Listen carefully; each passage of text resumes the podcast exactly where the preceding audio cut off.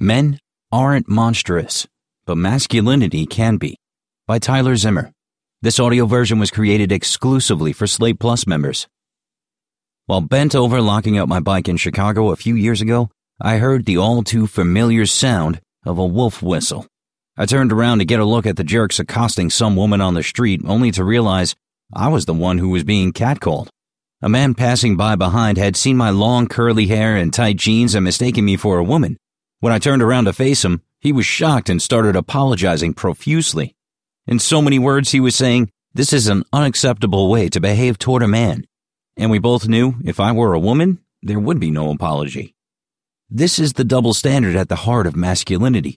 Men are taught to regularly say and do things to women that they would never say or do to other men what they would never want men to say or do to them.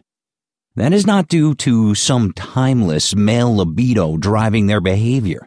It's because masculinity is founded on the myth that men alone are rights bearing persons and women are subordinate, passive, second class beings who either need the protection of or deserve to be subjected to men.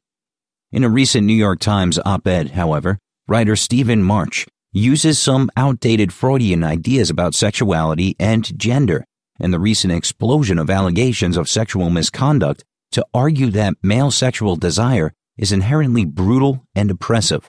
Thus, there's no use, as Marche puts it, in pretending to be something else, some fiction you would prefer to be. So feminist ideas are practically useless. The only thing men can do to respect women as equals is repress their natural urges. In truth, the very problem with masculinity Marche describes in his op-ed is too much repression. The rules governing masculinity require men to be stoic, to repress virtually all of their emotions except anger. This leads many men to severely underdevelop their own ability to analyze and communicate about their own feelings. Our culture, not men's nature, has enforced this emotional repression. Indeed, every man can think of at least one experience where he was punished for failing whether intentionally or accidentally, to obey the dictates of these masculine rules. I remember a playground game where my friends and I would reenact scenes from Disney films. I volunteered myself for the role of Ariel from The Little Mermaid. She was the protagonist, and it seemed to me the best character to be. My peers bullied and teased me for this failure to obey the rules of compulsory masculinity for weeks afterward, and said Ariel became a standard go to insult in arguments. This policing of masculinity is the reason why the vast majority of first fights I've witnessed between men were preceded by trash talk in which the men called each other little bitches or pussies.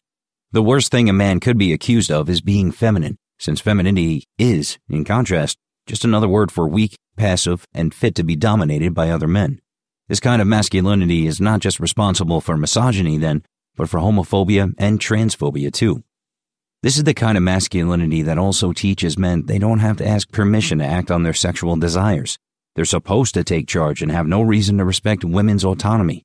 This is what feminists mean when they say sexual harassment and assault are about power, not desire.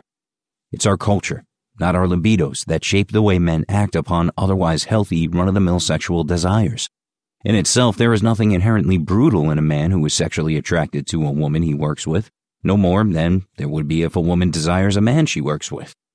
But there is a difference between discreetly or silently deriving pleasure from someone's presence, on the one hand, and imposing one's desires on that person, especially if they're unreturned or unwanted. The difference here, as the feminist philosopher Sandra Bartky puts it, is the difference between healthy eroticism and rituals rooted in toxic ideas about masculinity. If a man wants to act on his attraction or sexual urges, here, communication, the very thing modern notions of masculinity train us away from, is key. Genuine communication is a two-way street. It presupposes that both participants have an equal right to withdraw from the interaction or decline an offer. Men already understand this to some extent because this is how men typically behave in interactions with other men. So relating to women as equals, as genuine peers, doesn't necessarily require repressing desire. Instead, it requires coming to terms with the fact that masculinity trains men to have great difficulty recognizing women, or, indeed, anyone that represents as feminine, as persons, as agents, as authoritative and worthy of respect, and then making an effort to see and treat them that way. In 1945, only 24% of Americans thought women should be allowed to hold jobs outside the home. In that same year, 25% of Americans thought there were often good reasons to pay men and women different amounts for doing the same kind of work. But by 1993, that number had dropped to 13%, and women's workforce participation rate had doubled. In 1987, 30% of Americans said they agreed that women should return to their traditional social role of remaining in the home. In 2012, by contrast, only 18% said this. Thus, it's no surprise that in the past 20 years, the number of dads who stay home with children has dramatically increased, and men in general are spending significantly more time parenting their children. Masculinity and femininity are changing quickly, and both men and women are the better for it. Instead of calling for repression, we should stop punishing children and adults for failing to obey the unhealthy dictates of masculinity.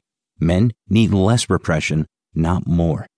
That this would make for a less violent, sexist, and transphobic world is reason enough to see it as a worthy goal.